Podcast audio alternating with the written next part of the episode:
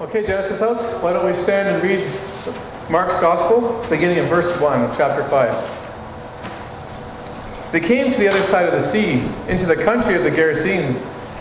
When he got out of the boat, immediately a man from the tombs with an unclean spirit met him. And he had his dwelling among the tombs.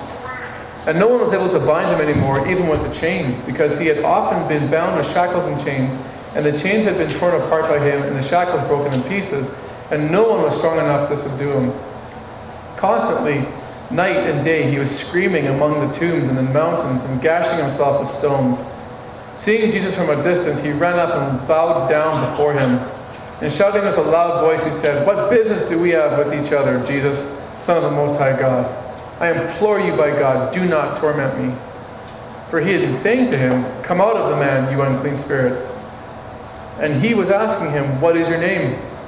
And he said to him, My name is Legion, for we are many. And he began to implore him earnestly not to send them out of the country. Now there was a large herd of swine feeding nearby on the mountain, and the demons implored him, saying, Send us into the swine so that we may enter them. Jesus gave them permission, and coming out, the unclean spirits entered the swine, and the herd rushed down the steep bank into the sea, about 2,000 of them, and they were drowned in the sea. The herdsmen ran away and reported in the city and in the country. And the people came to see what it was that had happened. They came to Jesus and observed a man who had been demon possessed sitting down, clothed, and in his right mind, the very man who had been the legion. And they became very frightened. Those who had seen it described to them how it happened to the demon possessed man and all about the swine. And they began to implore him to leave their region. And he was getting into the boat, and the man who had been demon possessed was imploring him that he might accompany him. And he did not let him, but he said to him, Go home to your people and report to them what Jesus, or what great things the Lord has done for you, and how he's had mercy upon you. And he went away and began to proclaim at Decapolis what great things Jesus had done for him, and everyone was amazed. Let's pray.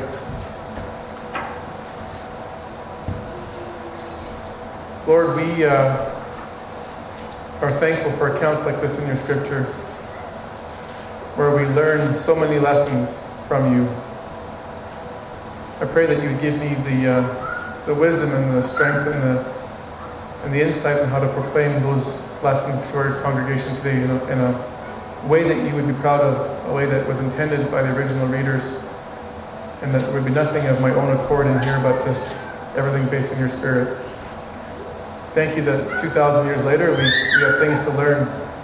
And as we learned last week, nothing is new under the sun. And so the principles for then are true for today.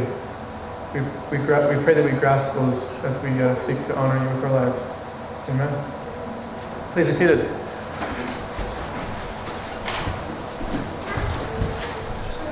So I'm looking forward to our time this morning as we unpack one of Jesus' most famous miracles this healing of a demoniac man on the shores of the Sea of Galilee. And without giving the entire sermon away, I'm excited because let's just say that we're in for a few cool surprises. So let's uh, jump right in. Notice in uh, verse 1 that Mark records that Jesus and the disciples came to the other side of the sea. And that the uh, other side was the country of the Gerasenes. I want to show you a map of Israel and what this what he's referring to here. If you look at the map on the Sea of Galilee, Jesus' main ministry area was in the northwest. So you look at Bethsaida, you look at Capernaum, all these areas. That's kind of where Jesus' stomping grounds were. This is where Peter lived and, and all the disciples were called. So when they say they went to the other side of the sea, they actually went to, they crossed from the northwest side and went to the southeast side.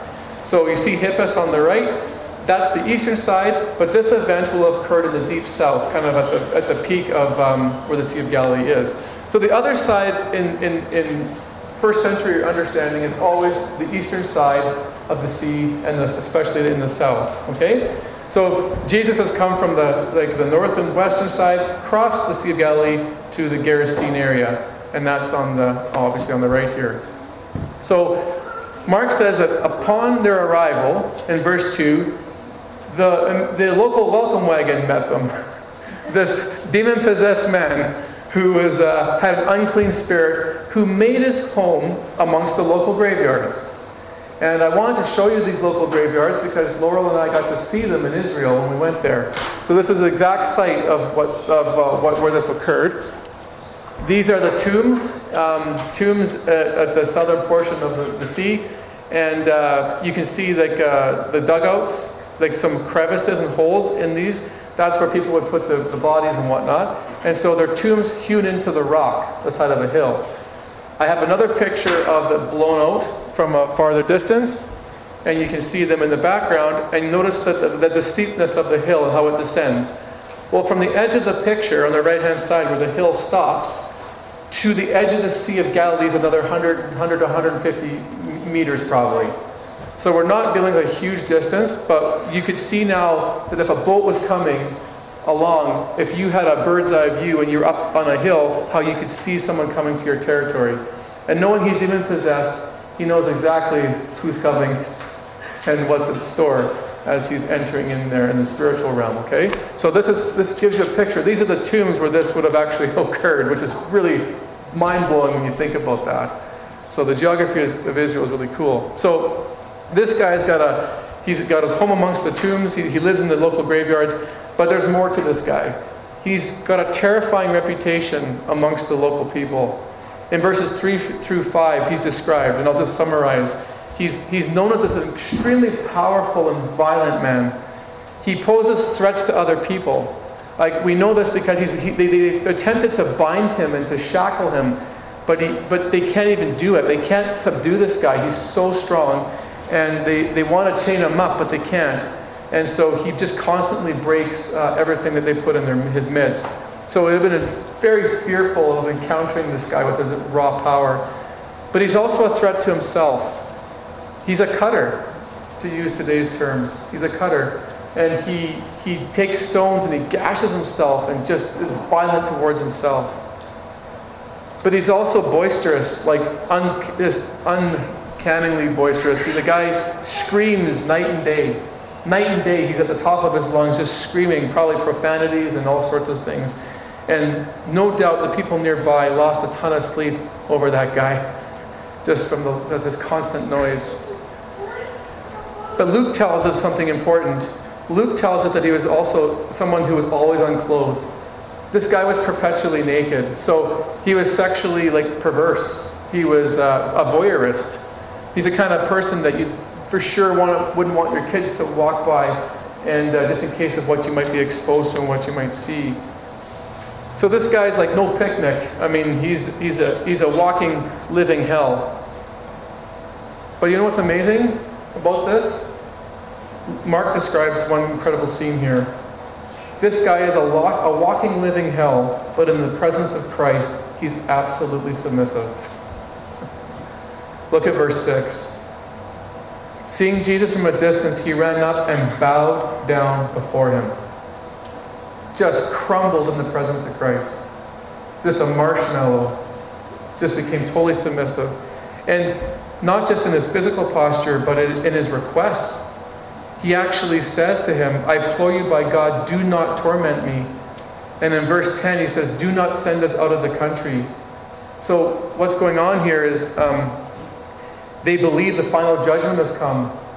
Like they're wondering, is this the time for our judgment to occur? And uh, they don't want to be locked up for good. They want to be able to be free to roam this area in this region. And, and Christ is like, well, like, but, well, we'll get into this in a second, but Christ honors their request not to be bound yet because it's, it's not time for the final judgment. But they recognize that He is their judge and that He has authority over their lives. So we know the rest of the story. Jesus, um, upon the request to be sent into pigs and not set out of the country, allows it to happen. And he grants the request, and so 2,000 pigs rush into this, uh, or 2,000 um, pigs get demon possessed. They rush down a hill, which we can see in this PowerPoint, and uh, they, they head into the sea and they drown. The result is that these herdsmen that own the pigs, they they uh, go back and report everything they see, and everyone's Instagram and Facebook accounts blow up as the news about the herdsman's uh, loss of uh, uh, their livelihood and, and uh, Jesus' miracles spreads like wildfire. And so they come rushing to see if this event is actually true. And we pick up our sermon now in verse 15. Look at what they find. They came to Jesus and observed a man who had been demon possessed, sitting down, clothed, and in his right mind.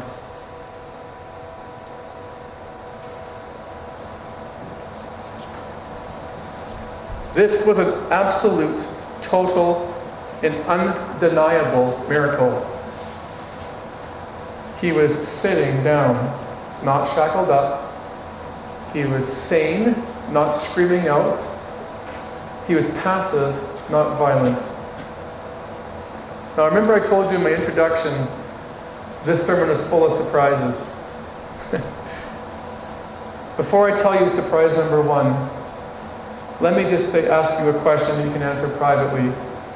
But let's say Mark stopped there.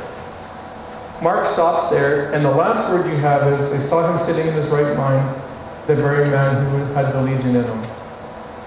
If Mark stopped there and, we're in a Bible study and we said, So, church, how do you, how, guys, girls, how do you think this story ends? I'll tell you what I'd suggest to you guys. I would say, well, I think probably it would have ended in total gratitude. Gratitude. I mean, thank you for giving me peaceful, restful sleeps. I finally can sleep at night because, like, this lunatic's gone. Thank you, I can walk safely along these ridges and, and go along the edge of the sea and have a nice Sunday stroll because I don't have to worry about this guy coming after my family. Thank you for making this area like a safe place. Or, you won't believe this Jesus guy, what he can do. Quickly, let's get all of our sick relatives and anyone else is possessed and bring him to him so there can be a massive healing fest. Or the desired outcome that we all would want faith in Christ. Praise and worship for the one who had the power to exercise this fellow. The recognition of his power and authority that would lead to a revival and people would surrender their lives to Jesus. These are all the things that would be suggested in Bible study, I'm sure. Surprise number one the people's total rejection of Jesus, despite the clear evidence of a supernatural power. Look at verse 17. And they began to implore him to leave their region. I think the context fits to say this. Literally, Jesus, get the hell out of here. leave. Take a hike, Mike. Adios, amigos.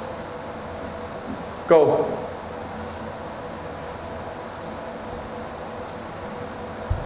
Why is this such an important surprise? Well, let me, let me just say this first. We learn an important lesson here that the witnessing of miracles or Christ's supernatural power is not a guarantee or does not guarantee that people will receive Him favorably. I bring this up because I'll tell you as your pastor, I have prayed this prayer a few times and talked to God about this in my own life. I've said, Lord, would you give me something supernatural beyond my conversion and beyond your word to show me that you're real? I just need that little extra boost right now just to have the like, increase my faith. I prayed that over the last couple of years. And in stories like this say, Andrew, that's not required. You remember Israel in the Old Testament? They were supernaturally redeemed with 10 plagues, which Egypt was touched constantly. In Goshen, where they were, never was touched once. They go out into the wilderness for 40 years. They're fed every day by the hand of God and protected from the Amalekites and all sorts of miracles day after day after day after day for 40 years, and they all die in the wilderness. They will not receive them. Jesus virtually wipes out almost all disease in Israel. If not all, well, he didn't do all, but it's probably 70, 80% gone. And they yell, Crucify him, crucify him. Now, not that miracles are only to be seen as negative in the Bible. In John 20, 31, um, John actually records, These things have been written so that you may believe in Jesus, and through believing you may have life in his name. So the signs are done as pointers to who Christ is, but they're not guaranteers that people will receive favorably. And I think this is why Jesus' words to Thomas are so important for us, who, who may never experience the supernatural the way they did at that shoreline that day. He said to Thomas, You believe because you see, and you witnessed a miracle. Blessed are those who have not seen and yet believe.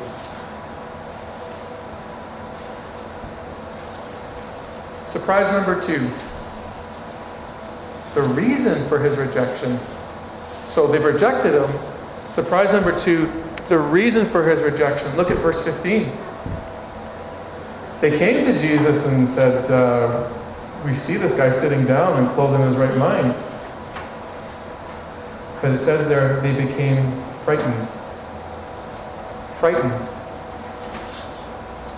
Luke says it even stronger. He says they were gripped with fear. They were gripped with fear in Luke 8. Now, again, what surprised me about this, if you were to ask me before, and this is suggested, by the way, by the commentaries and some commentaries, why were they frightened? What were they? What was the fear over? Um, suggested that it was due to the economic loss. They were angry with Jesus because they got slaughtered that day financially. 2,000 pigs. I've watched Jeff stress over one steer that almost died the other day. And he was, like, and uh, his stress had nothing to do with care for the animal. He's like, Dexter, like the money, the money. I'm like, I know, I feel bad for you. Like, totally, like, let's pray the cow survive. the steer, I guess you could say, yeah. But the, the, economic loss, one out of six gone. This is 2,000 pigs gone, man. So I'd be like, Jesus, get out of Dodge. I'm angered at you at the economic loss. You know what's cool? That's not what it says. It has nothing to do with the economic loss of why they're frightened. Look at what it's tied to. They observed the man who had been demon possessed, now sane, and were terrified. Do you know what scared them, church? His transformed life. The fact that Jesus had the power and authority to change this man when no one else could do it. He had power and authority to evoke change and to transform what no one else could do. And as I got thinking about this, I'm like, of course, what a powerful application to us and lesson See, there's a tension with Jesus in our lives and in other people's lives. I know many who love his teachings. I have a Buddhist friend who actually loves the teachings of Jesus. He tells me all the time he likes this and likes that, and if all of it, in fact, he says, if all of us are more like Jesus, the world would be a better place. And I'm like, yeah, I totally agree. He loves the stories of his compassion in his heart. He's attracted to that. But, but, being under the power and authority of Christ, that terrifies him. Terrifies him. It scares him. And I remember this as a kid. I was I told you the story. If you don't remember, it's I can summarize it quickly. I was in hockey school at 15 years old. I was there to be hopefully drafted by a junior junior uh, A team in the area and uh, near Edmonton and I was only there for hockey. And at the end of the camp, I was in a Christian camp. I didn't even know it. My parents put me in it. I had no idea. At the end of the camp, a woman stands up and declares a prophecy over my life and says, You are going to be a leader in God's kingdom, in God's church one day. you talk about fear? The re- part of the reason I never gave my life to the Lord in my teenage years was the fear that He would send me into the ministry. I didn't want his power and authority to change my life. In my 20s, the same issue. I knew that if I gave my life to him, he was going to invoke change, and I was scared. My attitude was like that of many others and the people of the Decapolis. Jesus, get in the boat and get out of here. well, thankfully, Mark doesn't end the story here. Turns out there wasn't, there's one guy that didn't want him to go. There was one guy actually who wanted to get in the boat with him. And we pick him up in verse 18. this newly transformed man. As he was getting into the boat, the man who had been demon possessed was imploring him that he might accompany him.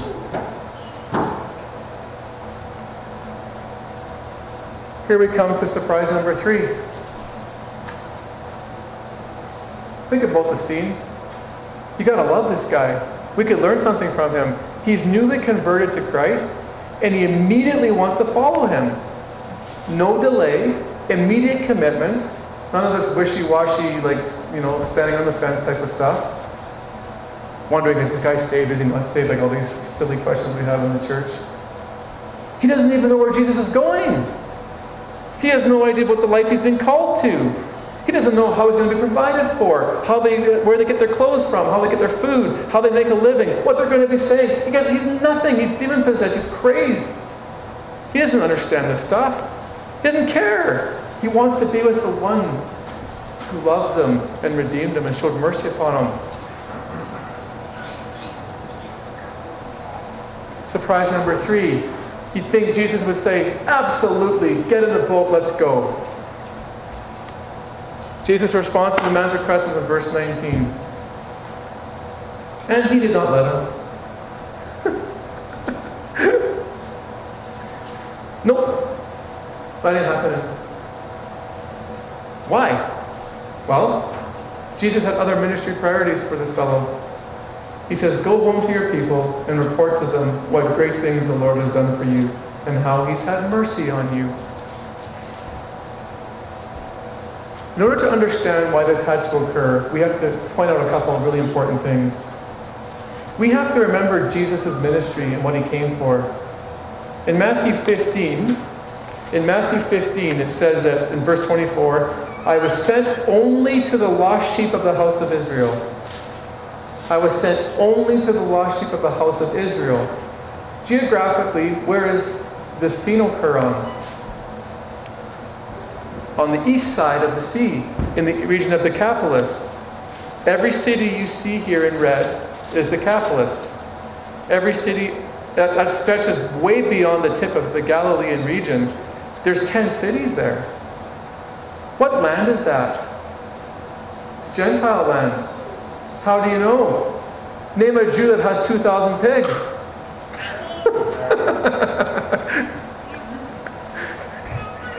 be a lot of sacrifices of the temple if you had 2,000 pigs for your sin, for having all these unclean animals.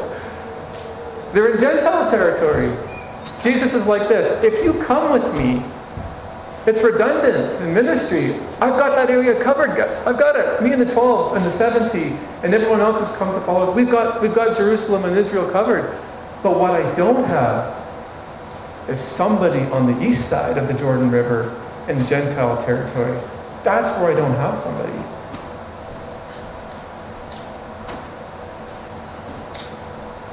And see, Jesus Christ in 2 Peter 3 9 has said this of his character that he wants no one to perish, but all come to repentance. None to perish, but all to come to repentance. If this guy gets his way, Jesus' heart for people and the ministry priorities are not fulfilled. So he has to send them into a, another area because Jesus has the big picture of the kingdom priorities. But here's a really awesome observation about this guy Jesus is no dummy. Why is this guy so important? Or why would he be so effective? Because he's known to the people. He's known to the people.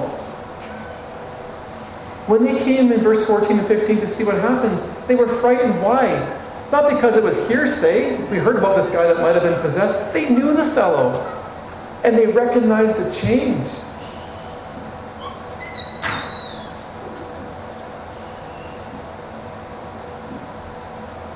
It wouldn't take any convincing to his fellow countrymen about the power of Christ's transforming power.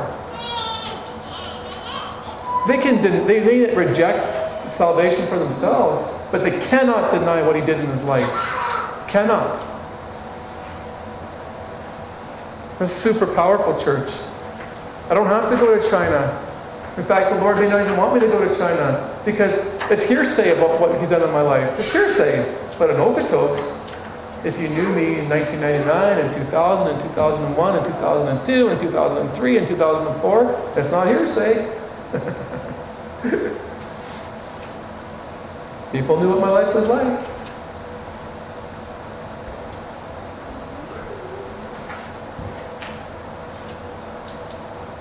Super cool.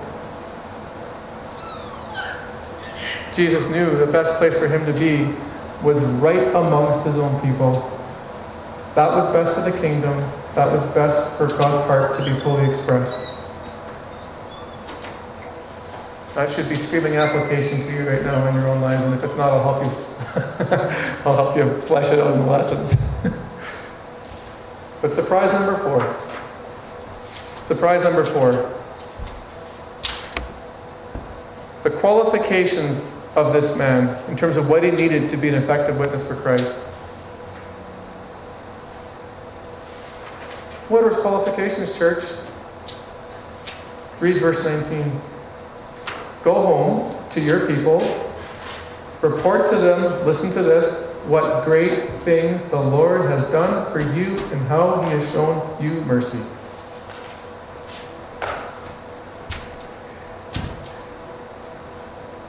He didn't need to know Greek and Hebrew. He didn't need to know the entire Old Testament and what was coming in the New Testament in the years to come. Word for word, grammar for grammar. He didn't have to attend Regent College, write papers on Revelation. All he needed was the power and testimony of a transformed life and how God had shown him mercy. So, how did a fellow like this respond? knowing that his original intention and desire was to immediately follow Christ by getting in the boat, and Christ was calling him to something different. Look at verse 20. He went away and began to proclaim at Decapolis what great things Jesus had done for him, and everyone was amazed. He obeyed the Lord. It wasn't his first desire to go that way. But after experiences the freedom and the power of deliverance, he couldn't help but just want to do what Christ said. But I want to leave you with one observation before the lessons. This is really powerful. See, one of Mark's goals is to give you a clear identity, like of who Jesus is, who he is. A lot of people think, you know, Jesus is a good teacher. He's a good man. He's a, he's a role model for us to live out our lives in. But Mark leaves you with no questions as to who he is. Look at verse 19 one more time. He says, Go to your people, report to them what great things the Lord has done for you. So you got it? Great things the Lord has done for you. Next verse. He went away to the Decapolis and told them the great things Jesus had done for them.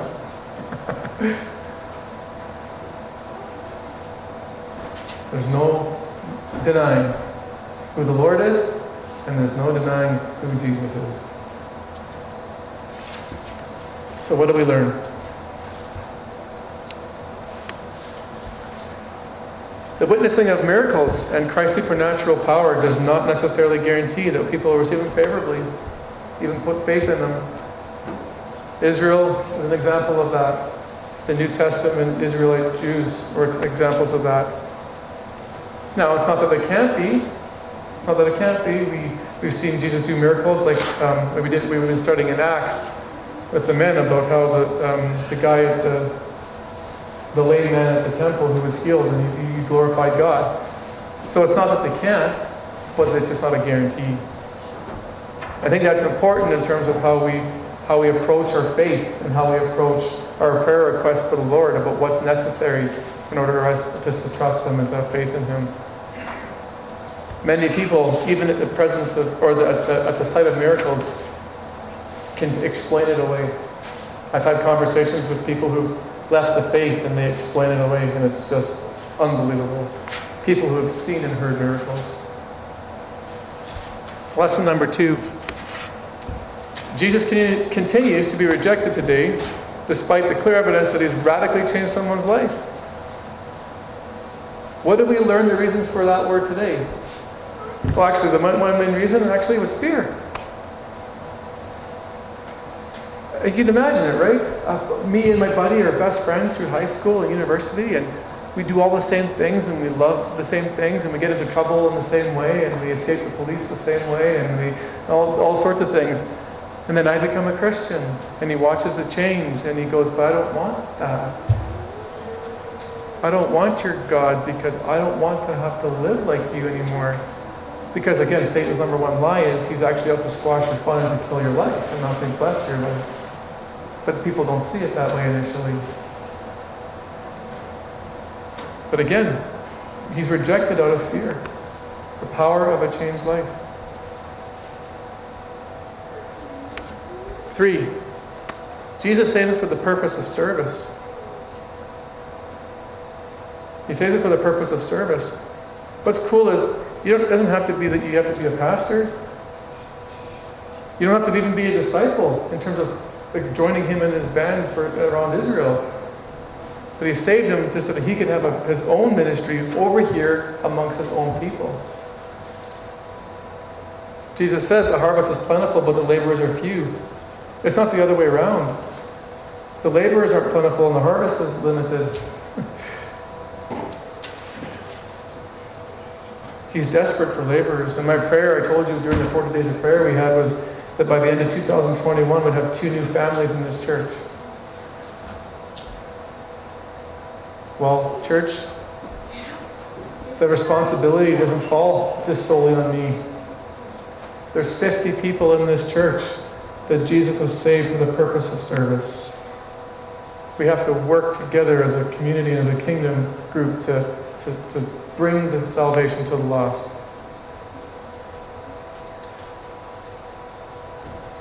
And finally, I love this, my favorite lesson probably. All we need to be, all we need to be an effective witness for Christ is a personal testimony of his transforming power. You don't need Greek and Hebrew. It's fun to study. You don't need to go to Regent College. It's kind of cool to go there. If you've experienced His mercy, He will use you. He will use you.